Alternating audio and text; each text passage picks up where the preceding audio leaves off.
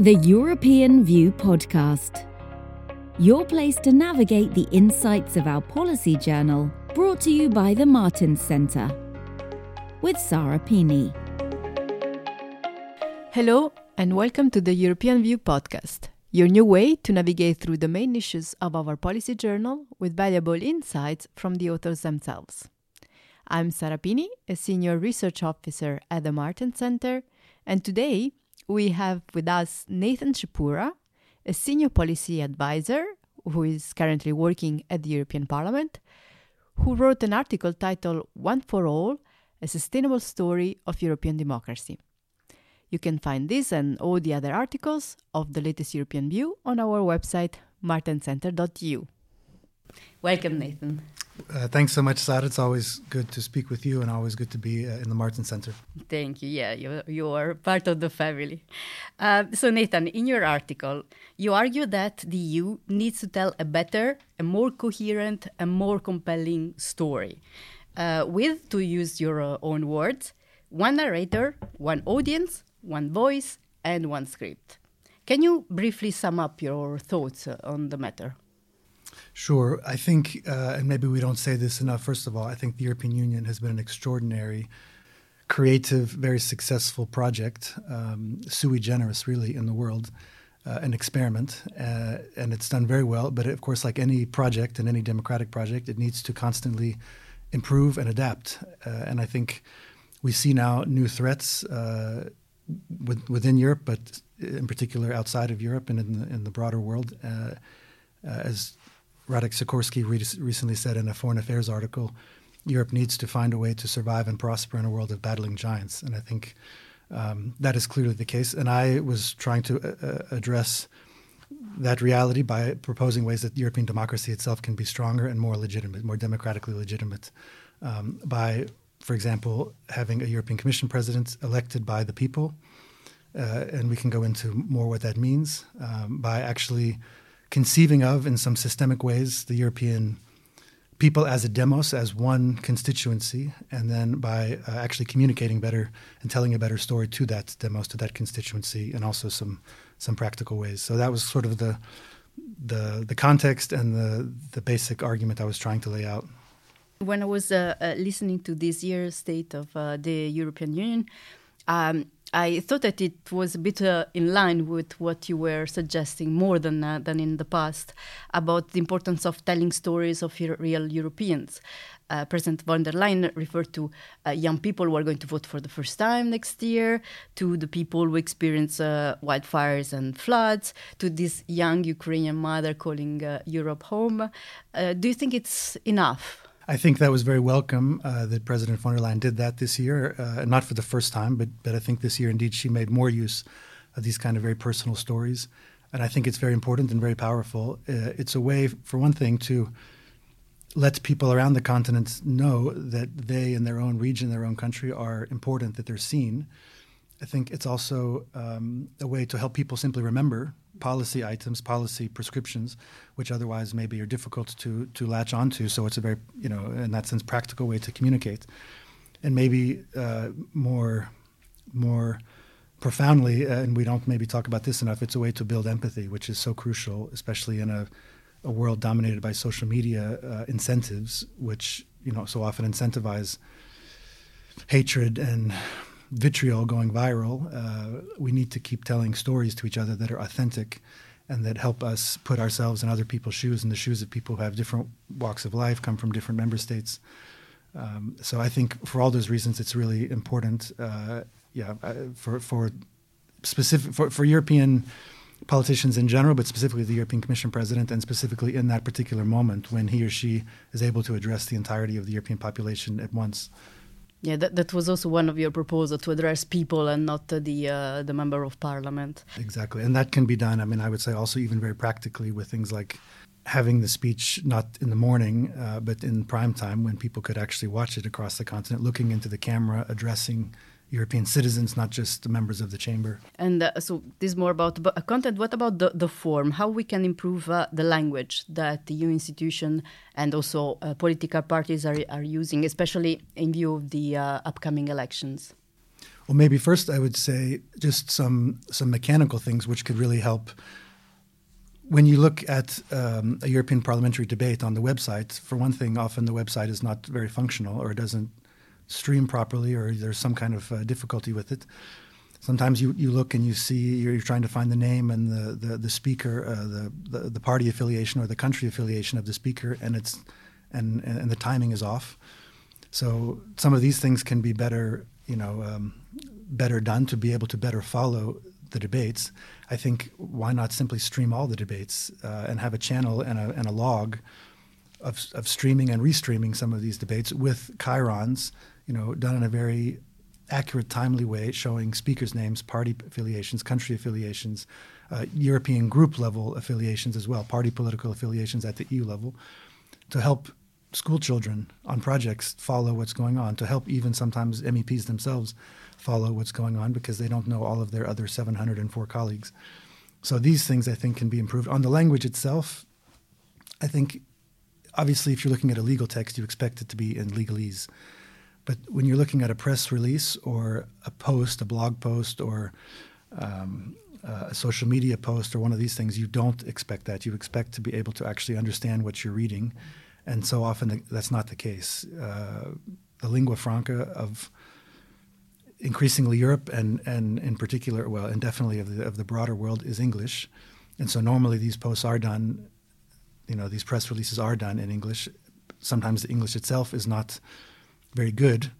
Um, and also, uh, but it's not just, I think, uh, often a technical problem. Sometimes it's actually, it seems, or, or one wonders, and maybe a question is, it, what, is it sometimes done in a way even to keep journalists, to keep voters at a bit of a distance? And I think that's also something which I would say uh, in the long run is not very healthy or very sustainable for European democracy, even if in the short term there might be reasons to understand why that could be the case, uh, to keep, because there's such interinstitutional rivalry, inter member state rivalry sometimes. Um, it's always or it, it's very often convenient, of course, politically, not to ascribe agency to a particular decision, but but that's not ultimately good for voters uh, because they need to have arguments presented to them: uh, who is doing what, why, when, and what are the alternatives. Uh, and so I think the more the institutions themselves even can keep voters or are incentivized to keep voters in mind uh, and the stories of individual people in mind who are their voters when they're making decisions and when they're te- you know when they're communicating about that, then the better in the long run. Of course, if the institution follow your advice, the DG would be out of job, but it would be better for democracy. Um, in the conclusion of your article, uh, you say a real European constituency must, by listening to the past and looking to the future, find the voice to tell its story. But what do you think this story should be? Uh, is the never again that you know laid the foundation of uh, the European project after two bloody world war enough, or maybe we should find a new story, a new project to unite us? Well, I think this is one of the most fundamental questions facing Europe, and one of the hardest to answer. And I and I don't have a good answer to it. My my point in the article was to say I think um, very importantly and essentially the raison d'être of the European Union is essentially this never again um, commitment to never again allow one group of people in Europe to dominate and even try to annihilate another, to never again allow conquest by force within Europe. Um, I mean, these are really powerful, motivating factors which ultimately brought the continents together after so many decades of, of conflict and war and centuries even of war into some incredible new creative project. But I wonder now, so that's you know that's a long time ago, and I wonder as memories fade, as generations pass away, if that particular memory is enough to hold together. I mean, we could even broaden it and say not only the European Union itself, but even the post-war liberal democratic order internationally. Is that vision itself enough? Or is there not perhaps some other more forward looking, more visionary, more positive vision needed? And I don't know what that might be exactly. I think uh, I'm, I'm an American, now also a Belgian, so I'm a Belgian American with, with I would say, a, an appreciation for and a commitment to two different polities and two different projects. And I know in the United States, I think there would be some, you know, after a long struggle, in particular the Civil War, there, there would be some sense of coherence and some array of coherent answers to questions like, you know, who are we? What is our, what are we about? You know, I mean, I think, um, I think Americans might say, for example, you know, we are striving for ever, ever more, an ever more perfect union, for liberty and justice for all, and the means by which that's accomplished is a government of the people, for the people, by the people. Uh, and I, I wonder if Europeans would be asked such a question: What is the European Union about? What, how do we get there? I don't know that you would find very common answers across the continent. Um, and so I think that's a question that is an interesting question for, uh, and it's a very important, vital question for pr- fundamentally voters to answer. And that was the what I was trying to lay out in the article as well. This is a case. This is something voters need to decide on based on clear proposals, clear alternatives, campaigning, and ultimately voting. Voting that matters and that is responsive cycle by cycle to the needs which they face uh, going forward. And you also said that uh, democracy is about input, but it's also about output, about the the result that you can put uh, on on the table as an entity. Um, how can we make EU democracy more efficient, more capable of delivering, so that we can together cope with the challenges that we are facing? One of the the hot topics now uh, is quali qualified majority voting, as an example. So in the European Union of 27 member states, and and likely and hopefully in the not so distant future even more, maybe over 30 uh, in the end, uh, member states. How do you move forward in any sort of efficient manner whatsoever if you have every member state having a veto on so many important uh, areas of policy?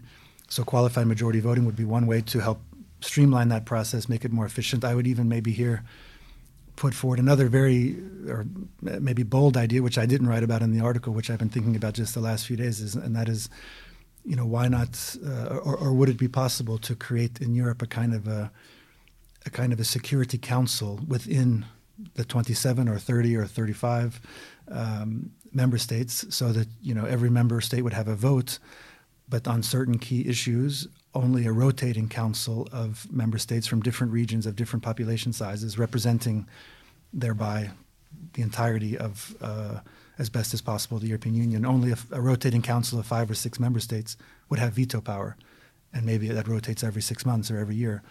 But uh, that might be just one other way, another idea for how to even further streamline this process uh, of making Europe more efficient, more responsive internally, but but also uh, in the world. The EU Security Council is one of the proposal of uh, the the 70s, our flagship. Uh, well, even even better. So I'm uh, yes, uh, echoing echoing uh, someone who was uh, fleshing this out before me. So. So let's um, pass to the topic of U.S. democracy, since you are an American.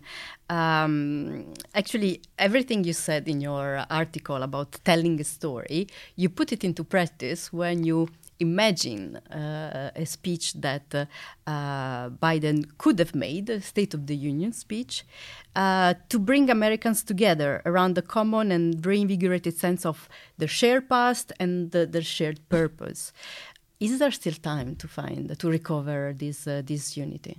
I think so, but I, I definitely worry about um, the American polity and the American social fabric because I, I think that we're seeing now um, strife that we, we haven't really seen, maybe even, I mean, arguably not even since the Civil War, but I think certainly since the 60s. Um, so I definitely worry that, that arriving at, again, a period of national consensus and unity and common vision going forward, um, I worry that it that we might not arrive at that point again until we go through another period of even more intense turmoil and bitter partisanship, and even worse, perhaps internally. I certainly hope not. Uh, and I and I would go on the record saying, and uh, and I think it's actually important to go on the record saying, I, I think another Trump presidency would be not only very alarming for for Europe and, and many other parts of the world and for global security, but I think it would be most of all very alarming for the, the health and and and durability and even maybe existence as we know it of the American Republic. So um, I think we're in an extraordinary period of time, and the next year in uh, in the United States uh, is going to be very consequential. Yeah, this uh, the, there's this uh, article by uh, Robert Kagan just uh, recently appeared uh, where he warns about the likelihood of uh, uh, America turning into a dictatorship in in case of a second Trump's term. Uh, but do you think that that mm, American democracy still has the antibodies? Let's say that it proved on 6th of January 2021. Well, we will see. I, I think so. I believe so but I think that we we came maybe closer on January 6th than we um, certainly ever expected that we that we would, and, and maybe even closer than we than we know even now, as far as uh, this or that institution being being very close to caving somehow or, or imploding or being pushed just too far you know far enough to where something really irreversible or, or lastingly damaging uh, took place. So I, I, think President Trump, in my mind, is it's clear President Trump after the 2020 election, even before the 2020 election, starting before, was pushing against one institution after another to see how far he could go, and he was able to go very, very far. So some safeguards have been put in place since then, um, but but ultimately these things are political questions decided by voters and um, and the, the, the representatives whom they elect um, and by the judges who determine cases. Uh, sometimes uh, they become politicized as well. Um, and even, and this would be this is a terrifying prospect, even potentially by the, the, the armed forces uh, or law enforcement agencies, if they too are caught up in um, a kind of an existential political conflict. Uh, how will that turn out? I, you know, I think no one knows. And these are all issues which Robert Kagan laid out in his in his in his piece, which I think is is is definitely worth uh, anyone's time to read, and because I, I, think he he lays out some very um, yeah some some very uh, potential some very truly potential scenarios, um, which which which Europe as well, and he doesn't in that article address Europe's potential response, but which Europe needs immediately, I would say. uh, and even Trump's president, Trump's candidacy starting in 2015 was already a wake up call, and then his victory, of course, in 2016 was a huge wake up call for Europe. But I think the, the biggest wake up call, uh, the biggest wake up call yet for Europe would come if Trump wins a second term. So the, the, the need to start preparing for that now on things like defense, uh, strategy for the Indo-Pacific. Um, even Europe's approach, I would say, to the multilateral system per se uh, perhaps need some some sharper thinking and some maybe some revisions uh, if indeed the as I believe we are in a newly bipolar uh, world and not in a in a in a in a multipolar world then that has also implications for Europe uh, as to how it should it should act and how it should act alongside of uh, a United States partner which will remain I think Europe's bedrock partner, no matter who's elected in the United States. But but even if, yeah, indeed, even if the United States has uh, President Trump leading it, who wants to retrench even further and pull back even further from the international system, what is Europe's role then, uh, geopolitically, with um, in defense of international liberal democracy? And I think Europe might need to, even though this is uncomfortable and, and very difficult for Europe, might even need to play a more leading role. Yeah, well, uh, American democracy proved uh, resilient uh, in the past. It has overcome several uh, challenges. Let's hope that it will be the same. But as you said, it, we also have to do, as Europe, our part and think about uh, the, the, the, the consequence of any uh, outcome of the election. Um, well, thank you, Nathan. Thank you very much for joining us. Thank you for this uh, this very interesting uh, analysis. And for those listening in, make sure to like, comment, and subscribe, and discover all the interesting insight of the European view on our website martenscentre.eu and on our social media channel. Thank you very much, and stay tuned for more. Thanks so much.